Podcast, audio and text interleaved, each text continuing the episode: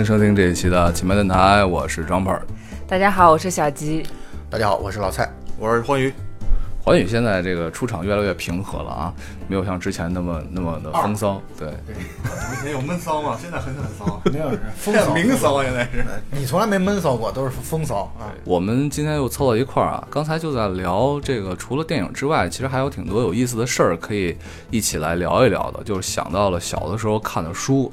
我们几个呢，虽然和小吉是有代沟了，但是刚才说到零零后还是跟你们有代沟。这现在还处于小时候。对对对。但是一八零零后，就但没想到我们接下来的话题竟然能把小吉拉到一块来聊，难得难得 是吧？对对对。就是从我个人来讲啊，小的时候呢，有一个人，然后有一个作家写了一系列的书，这个书呢是我小时候这个真的绕不开的记忆，而且可以毫不夸张的说，他的作品呢。对我的人格的塑造、世界观的形成，其实是起到很大程度上的影响作用。真的，这个人就是郑渊洁以及他的《童话大王》。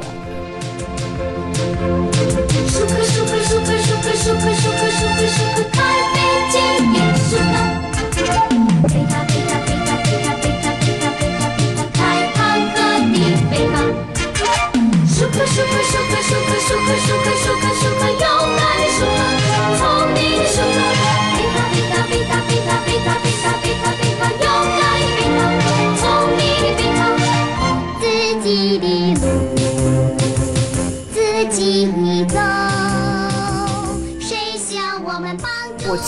佩服他们一件事情，就是我们刚刚提到说要录这个关于郑渊洁的一个节目的时候，我很惶恐，因为我是小时候看的郑渊洁的作品，小学的时候。对，他他在他小时候的时候，咱们已经老了。对，我已经想不太起来我看了些什么了，但是他们居然还能够如数家珍，可见就是。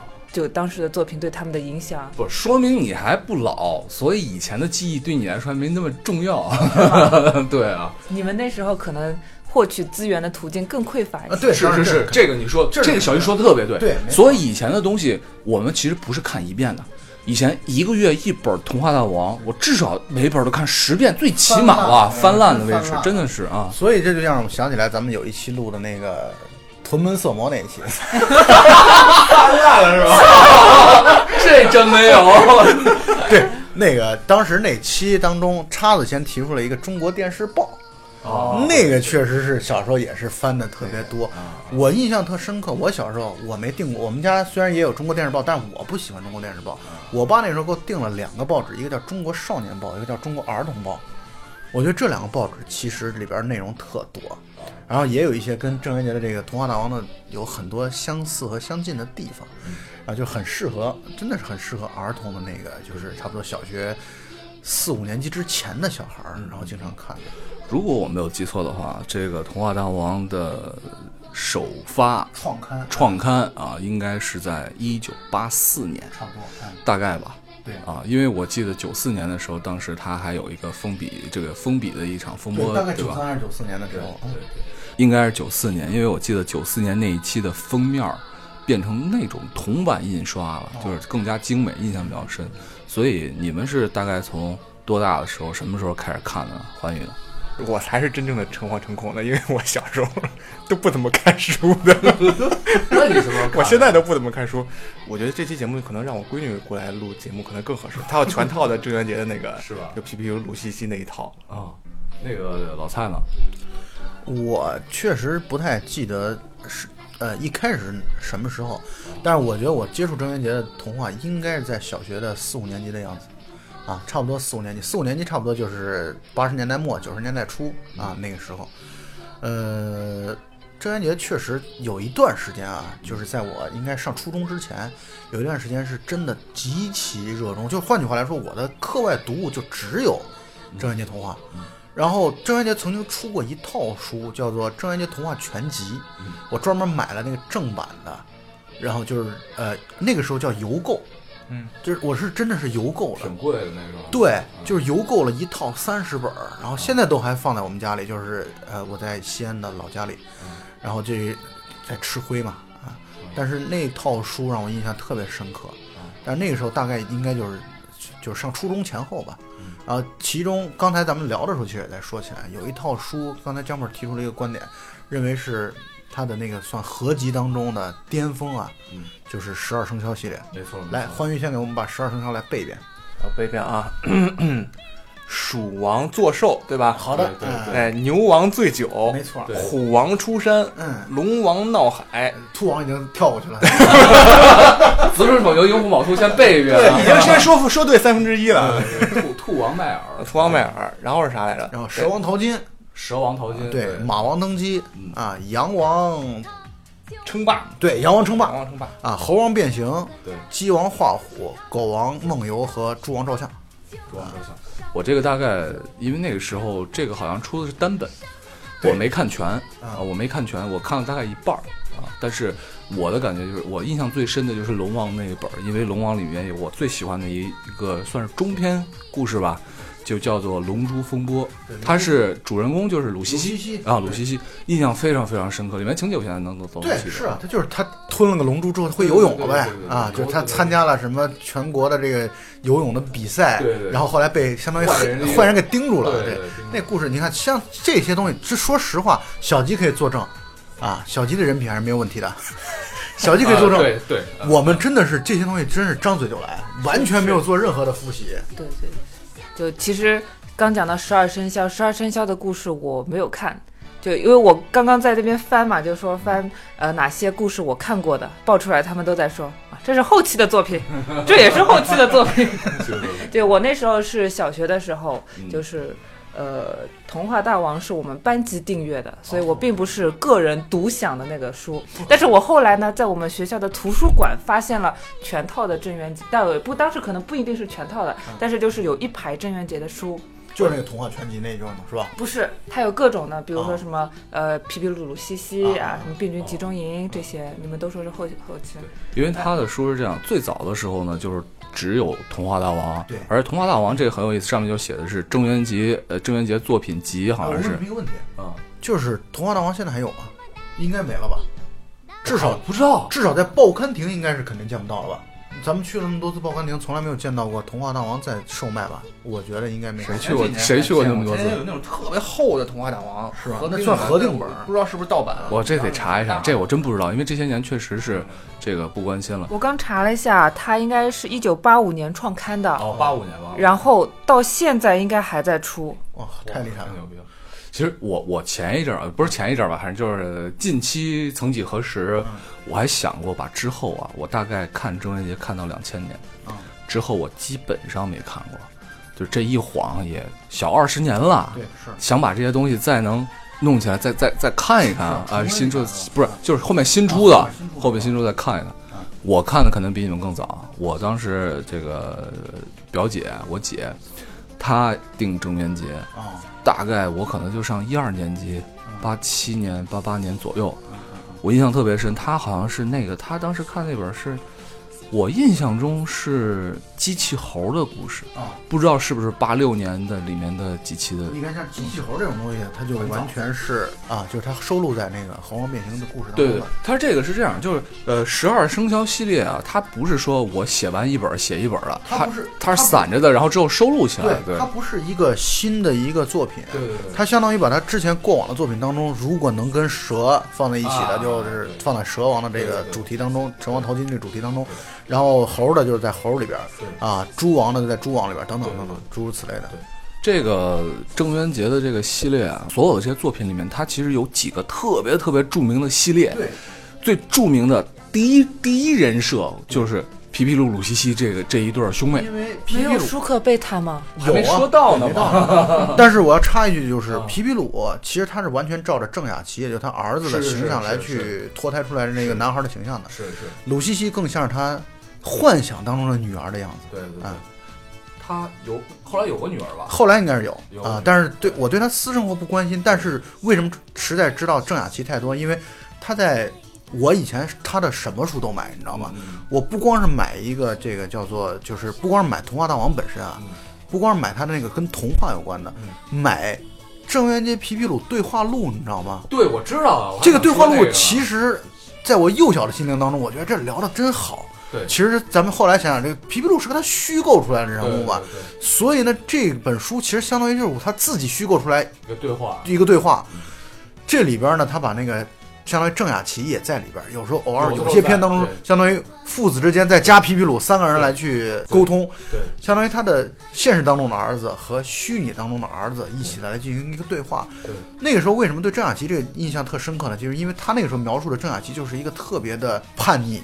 但同时又特别好的一个孩子，我觉得对，就是他把能够想到的赋予男孩身上的所有的优良的词语，全部都都赋予在他儿子身上了。在这个里面，我先说一句，这个。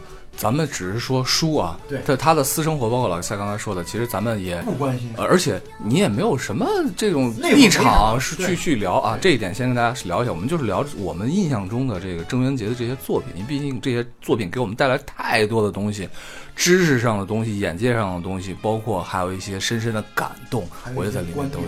对一些观点，说我们现在对于教育体制的批判精神吧，这个我不是因为 The War。平克·弗洛伊德的那种，然后受到的教育，而是由于郑渊洁而受到的教育，而且还有对权威的怀疑，对。独立思考的能力，我觉得这特别重要啊。他的一些作品当中，其实暗含了很多，就是这些对人对。有有影响的一些事情，而且他就是隐藏在作品当中，他不是像就给人讲大道理那样子搬出来给你讲，你就慢慢的就看书，你可以把它当成一个故事来看。对。而且，欢迎你，你觉不觉得他其实，在某种意义上讲，郑渊洁很像中国的藤子不二雄，就他的那个人，他的人物当中有很多的很像机器猫的这种哆啦 A 梦的故事那种感觉，对对对对，特别童真。对，然后这个刚才说到郑郑雅琪啊，它里面不光是对话录，它里面有一些这个，就是尤其是比较早期的一些童话。故事作品里面的主人公就叫雅琪，就叫雅琪，对吧？啊，不写正啊，就是叫雅琪。对，呃。这里边还要咱们要插一个，我不知道这个段子是不是，因为咱们录这期节目啊，我们先得跟所有的听友说一下，我们真的是基本上完全凭记记忆来去录，所以这里边记忆当中可能会有一些纰漏的东西，大家也多多包涵。但是我也觉得这么一个原汁原味的回忆性的这种节目，我觉得可能会更加的贴近情感的真实。找找机会给大家这聊聊个天儿。刚才除了这皮皮鲁鲁西西，刚才小鸡也提了，对吧？还有一个特别著名的。就是舒克舒克舒克贝塔贝塔贝塔，舒克贝塔整个这个系列写的特别的长，特别特别的长。它的前一百集是先写出来的，嗯，那会儿买了一本书《舒克与贝塔》是前一百集，嗯，前一百集是纯粹一个童话，什么意思呢？就是纯粹一个是给儿童看的东西。真正第一次让我产生对郑渊洁的。糟糕的观感，恰恰就是从舒克贝塔的后半段开始的。舒克贝塔后半段的描写当中，情色的描写非常非常的多，对，就让我那时候幼小的心灵去觉得这反感，你知道我是反感，真的那个时候真的是反感，就会觉得你这个就把成人的这些东西就拿过来，可能也是由于成熟的比较晚啊，在五六年级初一的时候再去看到这样的作品，就会显得很。很很失望，所以就会转头慢慢的投向七龙珠这样的特 热血对对，哎，对我我没看过他他这个老鼠的时候有什么色情的呀？它里面后面有一个主人，这个重要的人物就是皮皮鲁啊，而且是皮皮鲁长大之后，皮皮鲁长大之后成了一个特别牛逼的物理学家，一个特别牛逼的工程师，于是给他们造了一个五角飞碟，你不记得了吧？我不知道，没看过。然后里面有一个情节是这样的，他们去救一个人质。然后那个人质是一个外国的这个金发大胸妹歌唱家，然后舒克和贝塔藏在乳沟当中，然后就就在描述这个东西。然后还有这个，还有就是把他救完之后，刚把坏人都杀完了，然后皮皮鲁和那个那个歌唱家就就叉圈圈了，是吧？我记得应该是这个情节，反正就是黄暴呢。对啊，真的很黄暴，在那个就是舒克贝塔的后半段，所以他和前他前后的风格分的太。而且太说，既然说到这个，咱们今天就想到哪说到哪儿啊，对吧？这好的坏的观感都一起说了。这个有一个中篇的故事，是他后期的，就是两千年前后的吧。这个故事叫《智齿》。这个故事呢，讲的是一个一个天才的一个一个小说家，他经常会进入一种就是迷幻的状态，就是他会半夜起来写东西，写完东西之后早上不记得他写了东西，然后发现这是一个特别特别牛逼的小说或者什么文学作品，然后。他他就靠这一点，然后造就了自己的成就，然后获得了大量荣誉和金钱，然后整个生活都特别牛逼。但是他那个智齿啊坏了，智齿坏了之后呢，他就把智齿拔了。智齿拔掉之后，他就发现自己没有这个能力了。对，然后后来呢，他就是各方面的，他他就知道这个智齿为什么叫智齿，因为它代表智慧。所以他拔了智齿，他就没有这个能力了。后来他就相信应该有同样的人有他的这样的一个问题，后来他就中间记不太清了，就是找到了这样的一个跟他有同样相似这种天天赋能力的一个女作家。这个女作家呢是有智齿的，这里面这段描写，我就是当时我就觉得特别不舒服。为什么呢？他是这样的，他是和那女作，因为他是这样，他老婆、他女儿跟他一起去找那个那个那个女作家。他见了女作家那之后呢，两人就怎么着就接吻了。然后他用他自己的舌头去探寻对方的智齿，发现对方确实有智齿的。完了之后，好长，属壁虎的。对对，男人有三宝嘛，舌头、那啥和大脑嘛。然后 这段我要给你剪了，这不是我说的。呃，那个，然后呢，他上车之后就把他们接吻这段经历呢告诉了他的妻子和他的女儿，然后他妻子和女儿还很高兴。就这一段是是给你幼小的三观是不是？不是这不是这一段我看来啊，我当时其实已经不小了，我已经就二十上下了。我当时看完这一段之后，我就是明显感觉到一个中年人的一种臆想。现用现在的话说，就是中年人的油腻，油腻。嗯中年人油腻在这里面。就是因为中年人的油腻，其实，在某种意义上讲，就是一种对于性的没有界限，或者说没有遮拦啊，没有遮挡的一种表达。并且他以为这是一种魅力，这他妈特可怕的地方。，所以我就觉得那段时间的郑渊洁让我感觉到，就是他沉迷于，你知道吗？他沉迷于在作品当中去融入到情色的描写了，让我就觉得作为小读者来说的话，会很难以接受，因为咱们现在的去想想，人都是会成长，都是会变化的。对，如果让我现在来去想的话，他的这种尝试和探索本身可能也是带有一种。对，但是从那个时候，你会觉得他变了，你会觉得他和之前你所理解的不一样了。他以前写了一些故事那么的精彩，那么的精妙。你比如说，他有一本书啊啊，《羊王称霸》当中有一个故事叫做《金羊号哦》，是买一辆车的那个事情。哦，那个我特别喜欢。他到现在那里边的有一句话，我都印象特深刻：人最幸福的时候是明天你要拥有一辆你梦寐以求的东西的前一夜，对对对那是你最就是你还你知道你会拥有它，但你还没有得到它的时候，你是最幸福的时候。我现在觉得这句话其实到目前为止都还依然深深的影响到我的价值观。这个这个还有一个金羊号，还有个续集叫《车王影帝》，讲的是这个这个车。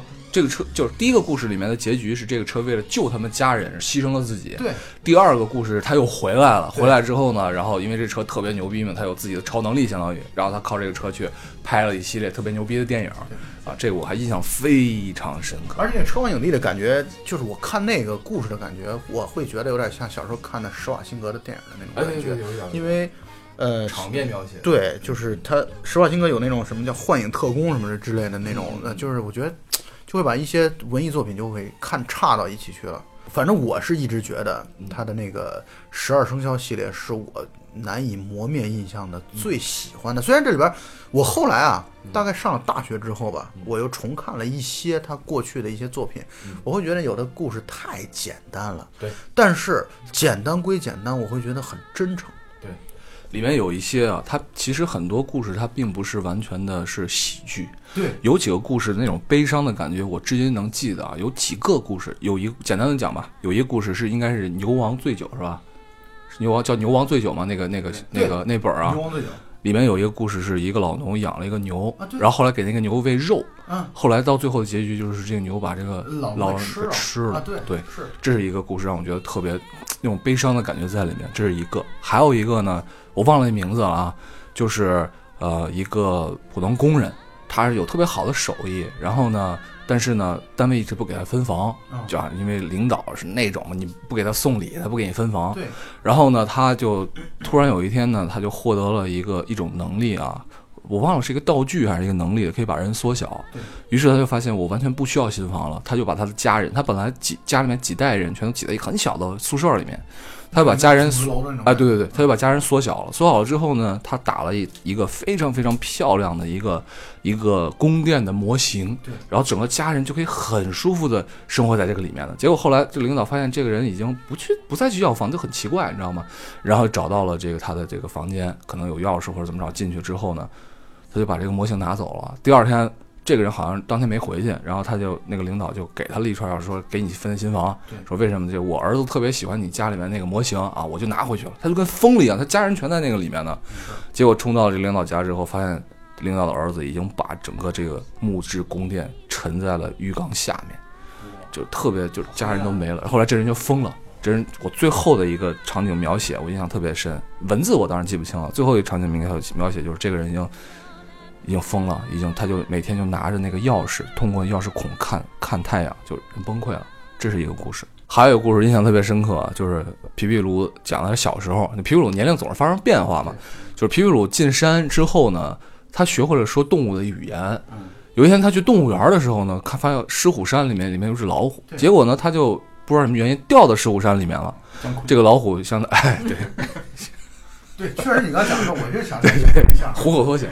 然后呢，他掉进去之后呢，但是他会说老虎的语言。后来他跟老虎交谈，然后这个老虎就把他当成两人就突然成了朋友了。而且老虎充满了对大自然的那个回忆和向往，就是特别令人感动。对，就是他就是跟他聊着，因为老虎一开始也是想要吃他的，对对对。但是呢，就是他用了那个语言之后呢，老虎。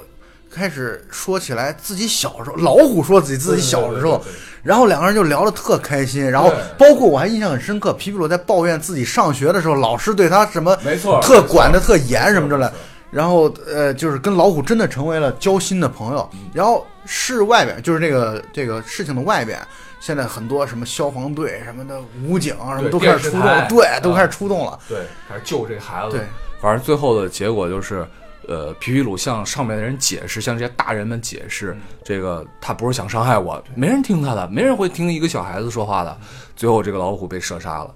这个是一个短篇的一个小说嘛？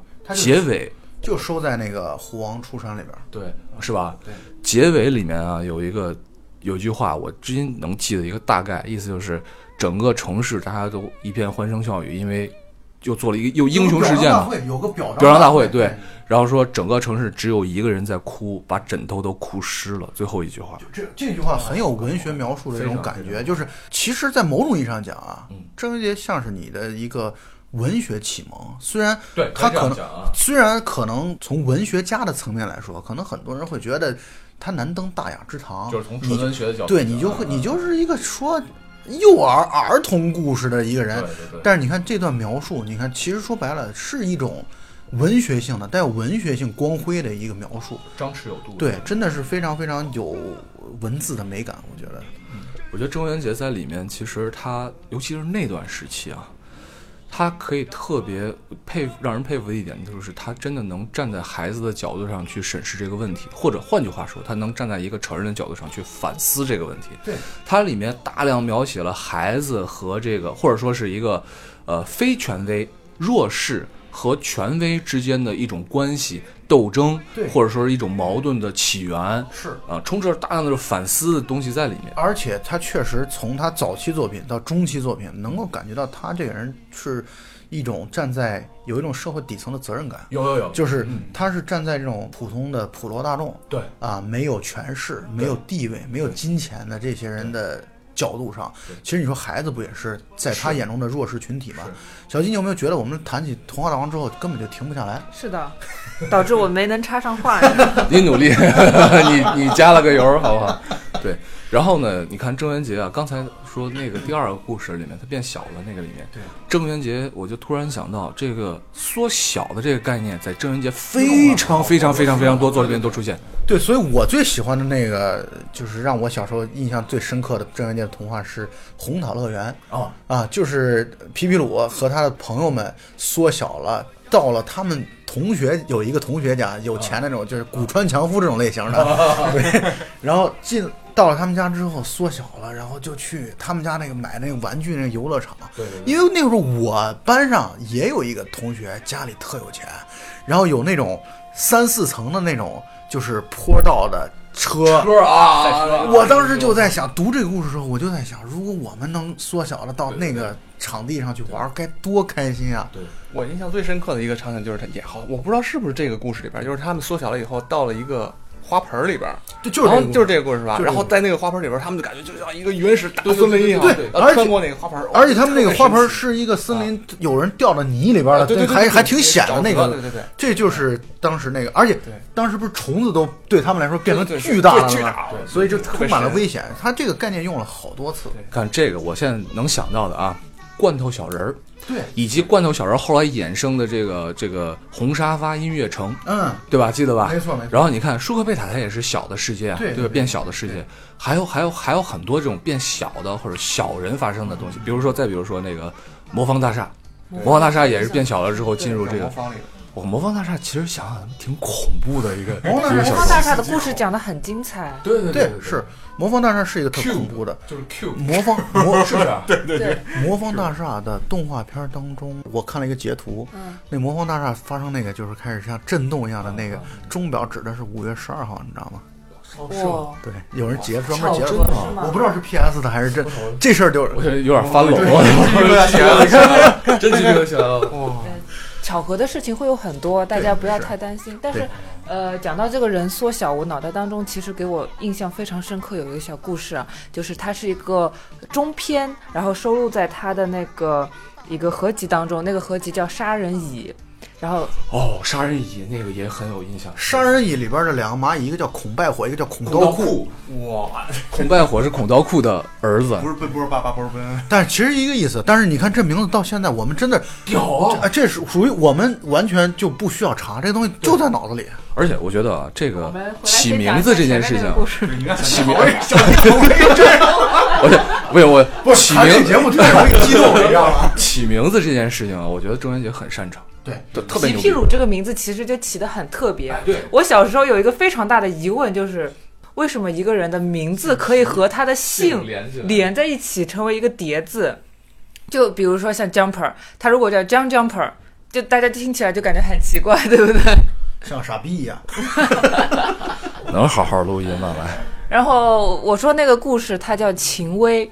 秦威是这么一个缩小的故事，就是有一个人他发明了一种秦威啊，秦威啊，，对，是来再说秦秦秦始皇说一下来。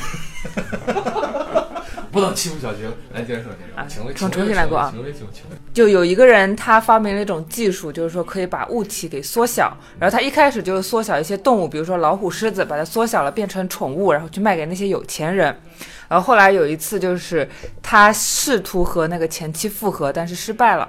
然后呢，他就是呃取了前妻落下来的一根头发，缩小了一个，就是说等于说是前期的一个复制版复制版就是小克隆了是吧？对，然后就是先克隆，然后但是小的克隆体啊。然后他就把那个呃小人取名叫秦薇，把它放在口袋里，就跟这种宝贝一样的养着，带他出去旅游，去见识世面，去跟他讲那个世界各地发生了什么样的事情。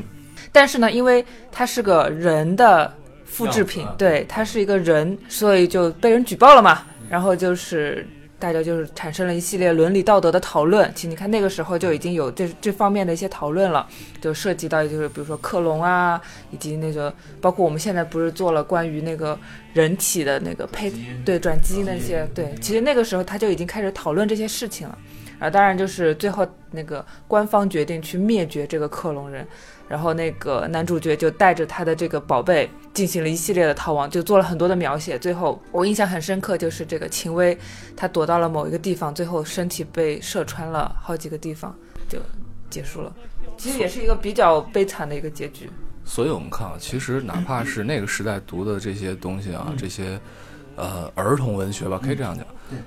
其实最让我让我们内心深处得到震颤的，其实还是这些让你觉得震动的、悲伤的、沉重的这种这种东西，还能才是能真正留下来。是刚才咱们系列这事儿还没说完，我给你们提醒一个系列叫《大灰狼罗克》。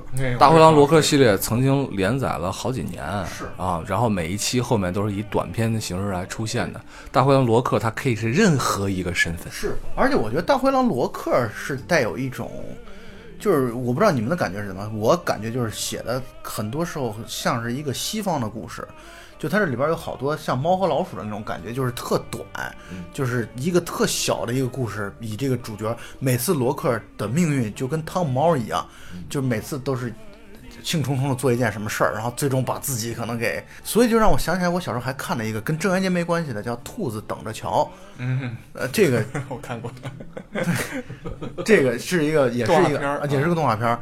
然后就是我不自觉的就会把大灰狼罗克的命运跟这个《兔子等着瞧》的里边那个狼联系在一块儿啊，所以这这也是他非常出名的一个系列。那我问你个问题啊，大灰狼罗克他的太太是什么身份？不知道，完全记不得了。我就光记得大灰狼罗克是一个每一集就真的像你说的不同的角色。但是他太太都是一样的，是一只狐狸，哦，记得吗？不记得。这事儿完全不记大灰狼罗克里面啊的故事啊，咱们就是实话实说的话啊，故事水平参差不齐。。而且故事水平整体来说应该是达不到皮皮鲁达不到啊，嗯或者说鲁西西的这个系列的这个高度应该知道啊。但是呢，因为大灰狼的他的身份，罗克的身份他并不确定，每一集都不一样，就是所以郑渊洁在这在这个里面有非常非常大的一个发挥的空间，对。就他可以在任何的一个角度用大灰狼罗克来代入。对对对，来代入，对，这是一个特别牛逼的一个系列，至少至少在在他那段时间里面占很大的比重。你让我现在想，我觉得大灰狼罗克就更像是他为了凑版面，啊 就必须得有必须得有一个连载这个东西存在啊，就是所以他那个质量真的是参差不齐。但是里面有一些，因为很短，都是很短的故事，然后有一些有有好的作品，《大灰狼罗克》里面有好的作品，嗯。然后你还说系列的话，嗯，它有一些这个中篇的也不错，对比如说里面有几个中篇我比较喜欢，《幻影号》，你还记得吗？幻影号当然记得，幻影号是也是十二生肖当中的那个里边的，马是吧？呃，应该是马王啊，应该是马王登基里边的。幻影号也是特别精彩的一个故事啊。然后我记得他那个好像就是他们喝一个某种某某个饮料，我觉得那个橙色透，就是完全透明的那种，然后就让我印象就是记到那现在。个是那个，因为幻影号是就是它是本来是一个小马的一个小玩具对，然后呢就可以化作一个幻影号，是外星的一个这种文明，然后到地球上来和这个皮皮鲁做了朋友。然后辆车嘛一辆车，那辆车里面呢，它里面就是你说的饮料，就是车做出来的。对它形容那个饮料就是看上去好像没什么，但是你喝下去之后，感觉是世界上所有的美味都在那个里面的感觉。沁人心脾的感觉，对。刘谦的红，合适吧，合适吧，想办法，想办法。对，还有什么系列呢？其实想想还应该挺挺多的，里面有几个，比如说一些短片，它会有一些就是系列之外的短片，比如说我印象比较深的，有一个是我忘了是哪个系列里面的一个一个部分了啊，就是对，稻草人侦探，这个我好像听说，就就是有印象，但是真的是仅限于对名字有印象了，就属于内容已经忘了，就几乎差不多了。中间有一个稻草人侦探的一个，他叫他称自己为准人，就是像人，但是不是人。然后呢，中间有一个就是他到了一个世界，这个这个世界还或者这个城市啊，它的时间是倒着的，就是人呢先是从很老濒死的状态，其实他是出生的，你讲这个故事，我就感觉有印象。有印象是吧？所以他那个火葬场是出生地，然后老人呢从火葬场出生，然后每过一次生日，过大寿，所谓大寿八九十，这都是小生日。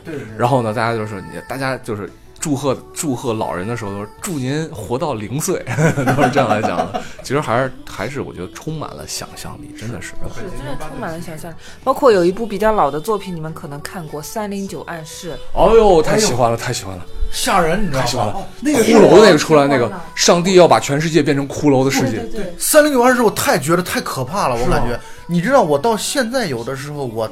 去住酒店的时候，我也会去看一下衣柜里边有没有暗门，有没有 暗门，你知道吗？那个故事是我闺女最喜欢的一个故事。对我也很喜欢。那个里头那个骷髅的，哎可以接得好，接得好。那个骷髅的那个描写啊，确实挺他妈瘆人的，很吓人的故事。我觉得那个三零九暗示，我觉得就是它分了好几个房，就是下去之后分了好几个房间嘛，应该是什么金门、银门、嗯，对对对对对，铜门。铁门什么的，这个就是每一个房间进去之后，就是每一个暗门进去之后的世界是不一样的，对，然后真的是挺吓人的，因为它充满了对未知的这样的一个恐惧和探索。是不是有一点那种科幻的意味？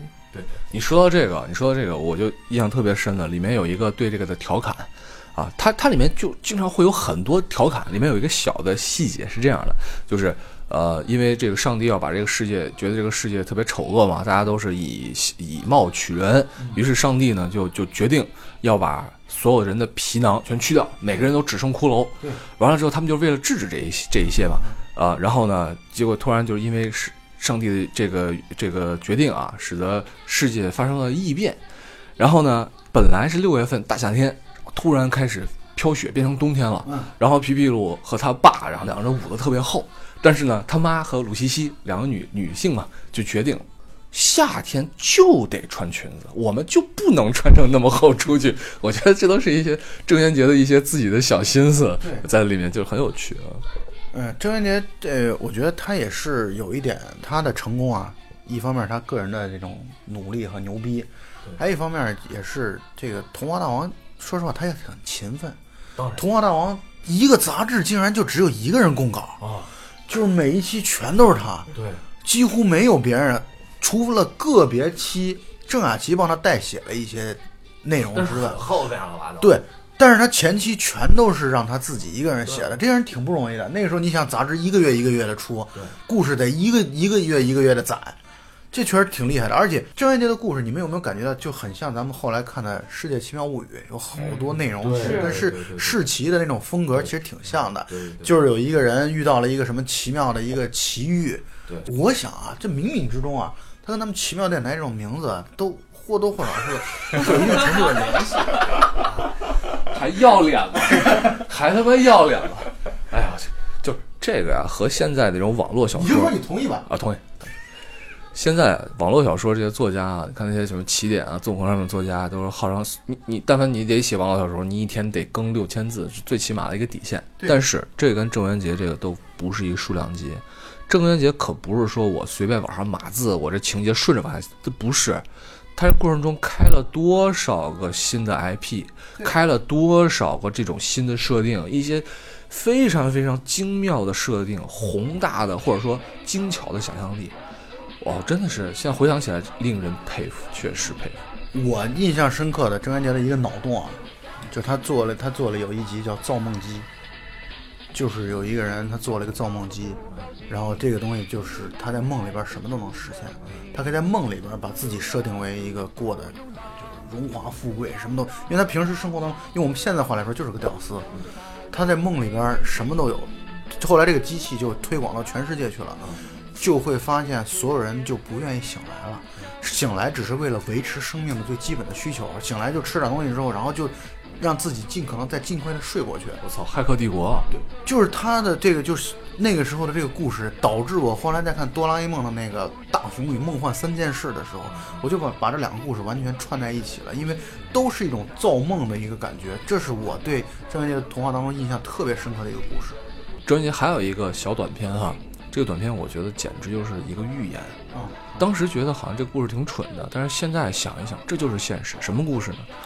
讲的是啊，一个人啊，他卖名声，卖名声，所有的名声呢，被封在这个一个一个的瓷，就是就是那种腌咸菜的罐头里面，罐头里面各种罐头，一个一个名声罐头，然后所有人找他去买名声，比如说你要买一个好名声，然后根据这个名声的不同，比如说我想买一个这个什么著名的什么什么人，呃著名歌唱家，一个一个名声，演艺人名声。对你去把这个名声买来，打开之后，这名声就是你的了。对，中间当然还描写一些其他的啊。然后有人找他去买名声，然后呢，这个卖名声这个人说：“哎呀，我这手头现在没什么现货了，有两罐过期的名声都已经可能不能用了，坏名声是吗？不是坏名声，是臭名声。后来拿出来两罐名声之后呢，这两罐名声都已经时间长了，像臭豆腐一样，已经腐烂了、沤烂了，大一扑鼻的臭气。然后那个人很高兴，他说没关系，他说这个不管是好名声还是臭名声，当名声散去之后，这个臭味散去之后，大家只记得你出名，没有人记得你臭。这是什么现在这炒作不就是如此吗？管你是什么好名声坏名声，你炒完了之后，大家就记得你出名了。多少这样的事情啊！现在网络时代炒炒作的事情不都是如此吗？一开始靠绯闻上道的有多少？到最后谁记得你那些绯闻？不记得，只记得我操，这人出名了，太多了。就换句话来说，你别人就算记得你的那些绯闻，但是只要你的受众力一提，这人哎，大家有流量，有流量，只要都知道这东西就能卖钱。对，你甚至连那个连那个就是花四万块钱做眉毛的那哥们儿，都成了一个网红是啊。然后他前两天有一个约炮的新闻被爆出来了，然后就是感觉这个时时代确实很扭曲，这种扭曲的时代在郑渊洁二三十年前的作品当中就已经得到了体现了。对是。其实我很小的时候看过一部他两千年出版的一个作品，你们可能已经不看了，就是叫《病菌集中营》，然后就是他们发现就是人可以和病菌沟通，然后呢就是说，呃，我们目前就是认为病菌就是不太好的一个一种东西，但是呢，就当你发现人和病菌可以沟通之后，大家就比如说少数几个人就跟病菌达成了一个协议，就是说我们让病菌去哪些人身上登陆呢？去贪官身上登陆。这个时候你看过看过这啊？那那个时候你已经读大学了，而我刚上小学。我自豪行吗？行好。其实我觉得那个时候他们就已经有一种就跟孩子去讨论政治的一个事情了。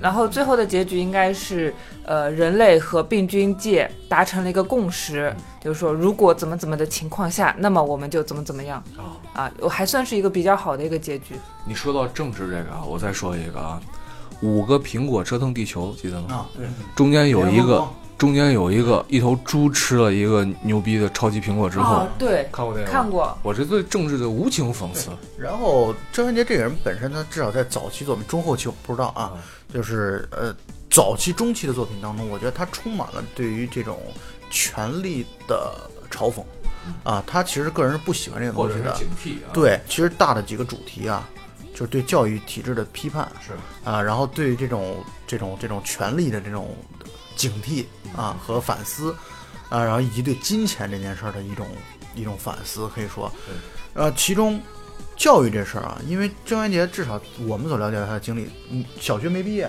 对大概小学四年级的这样的一个文化水平，咱们说的这个就是只是说学校教育啊，基本上后来都是靠自学的。再一个，他他曾经讲过个人的一个经历，就是他成名了之后吧，参加过一次作协的会议，作家协会。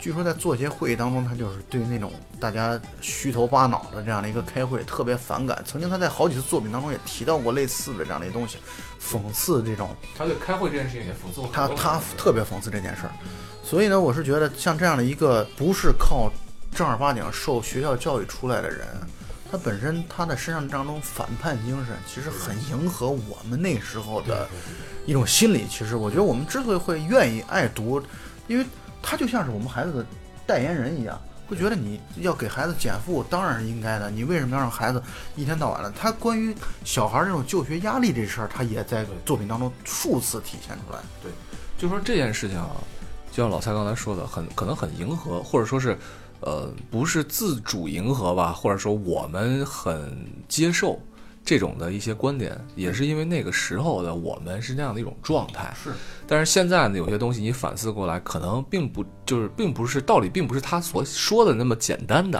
或者说更加的复杂一些啊，这很难一句话两句话说得清楚。但不管怎么样，我觉得他说的这个里面有一些特别核心的东西。刚才其实咱们也提了。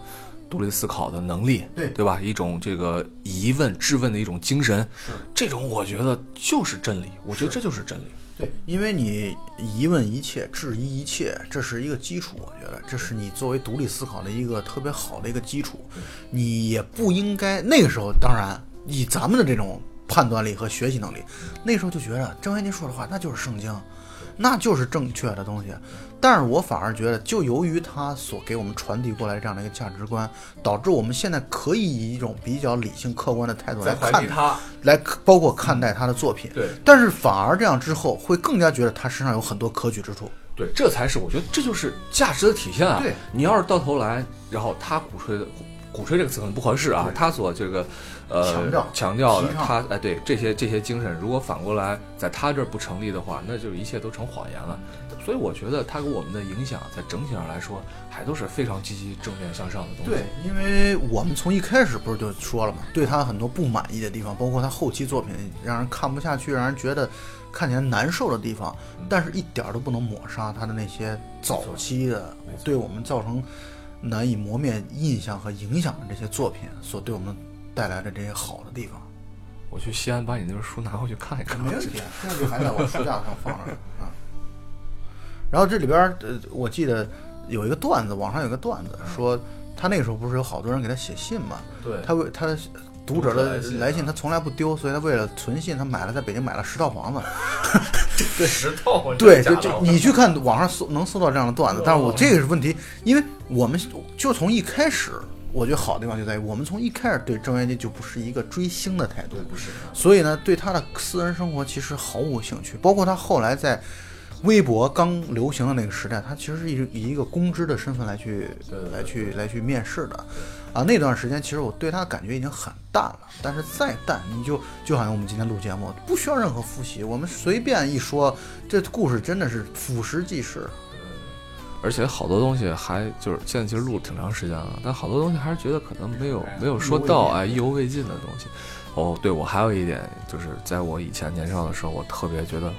从内心深处觉得很不爽的一点啊，这不是郑渊洁的锅，是什么呢？就是，呃，到了九十年代初期的时候，就有大量的这种国外的卡通片，美国的呃这个日本的大量卡通片进入中国。当时呢，郑渊洁的有一些他的作品也被拍成了动画片，比如说《舒克贝塔》拍了那么几集，然后还有《魔方大厦》也就放了没多久就不放了。然后我觉得这中国拍的动画片这什么玩意儿嘛，对吧？舒克贝塔拍成那种酸酸甜甜的那种感觉，这什么东西嘛？这都是，对，特别特别特别的，不光是低幼的，都还就特别，就把我们当什么了呀？把我们当当蠢货了吧？就这种感觉。糙的，反正是那个。那舒克贝塔确实前一百集真的是很，就本身就是挺低幼的。但是虽然低幼，它不弱智，你知道吗？对，不弱智。就是我们其实要的就是这样的一个，就是适合低幼的儿童的看的没问题啊。但是你做的。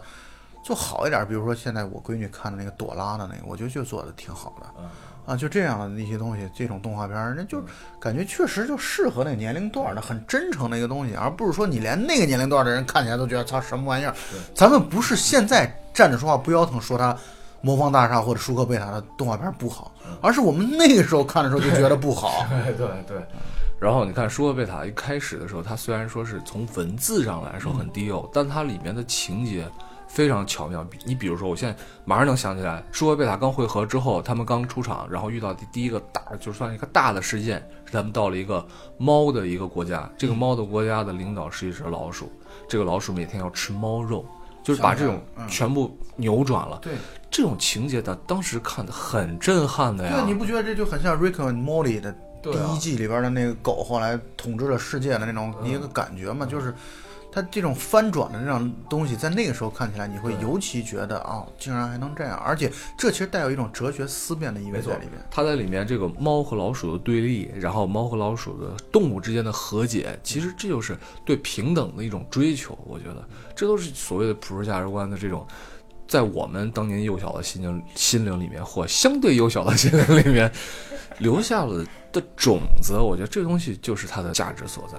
现在长大了以后再翻回去看郑渊洁的小说，可能感觉上没有以前的感觉那么震撼，那么轻巧，你不会有震撼这种东西了。但是你看刚才姜木讲的那个，就是那个。皮鲁掉到虎山里边那个最后结尾啊！我现在他说完之后，我觉得真是挺好的，特别棒。留下那个故事盒还留在你的心里边，但是文字上面你可能觉得不太 care。阅读本身的愉悦，对对对，会降低很多，对吧？但是像你是刚才说那，他在你的心里边留下的那个种子，经过你这么多年的你的阅历的增长，对的发酵在萌芽在生长，会就影响你对整个世界的对人。社会的看法，所以我觉得那个时候我们的时代里边出现了一个郑渊洁，是我们的一个很幸运的一件事儿，是挺幸运。我觉得这个郑渊洁的历史地位啊，在中国这种青少年文学史上的历史地位，我觉得还有待时间检验，因为他还在嘛，对，还有待时间检验。我觉得他对中国的青少年的影响绝对不在安徒生之下，而且事实上，郑渊洁现在已经是世界上写童话写的最多的人。尽管他之后的很多作品，你要是标准严格意义上来讲，可能不叫童话啊。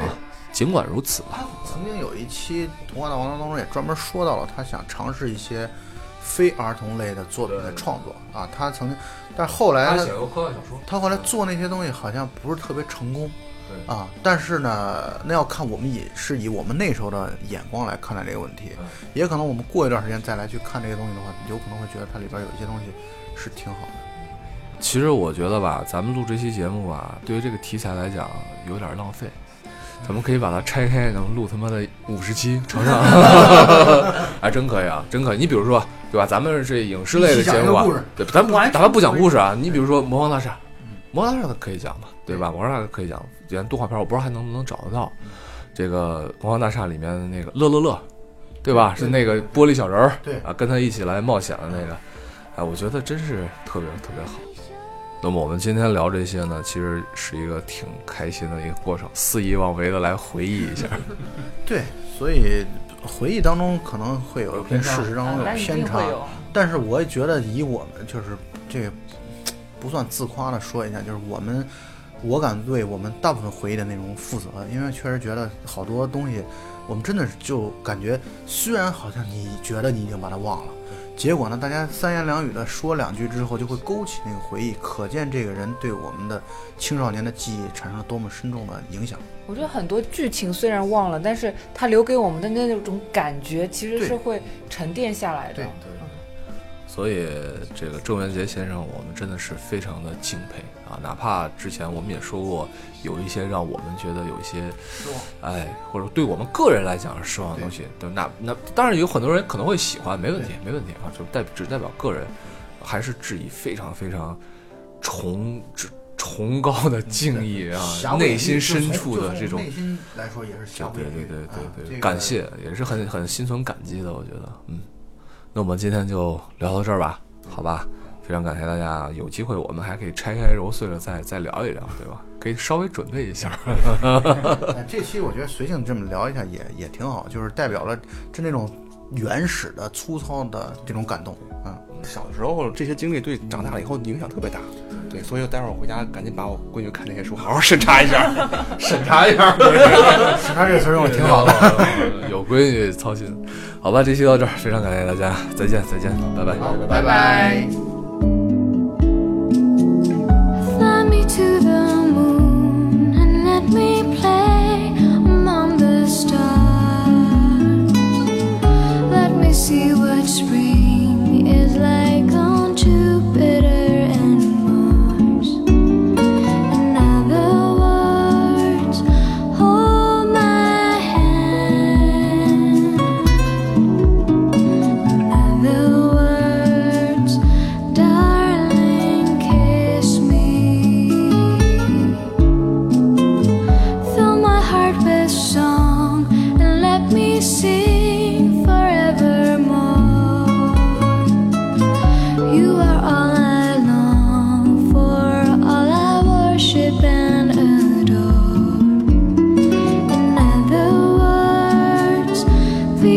be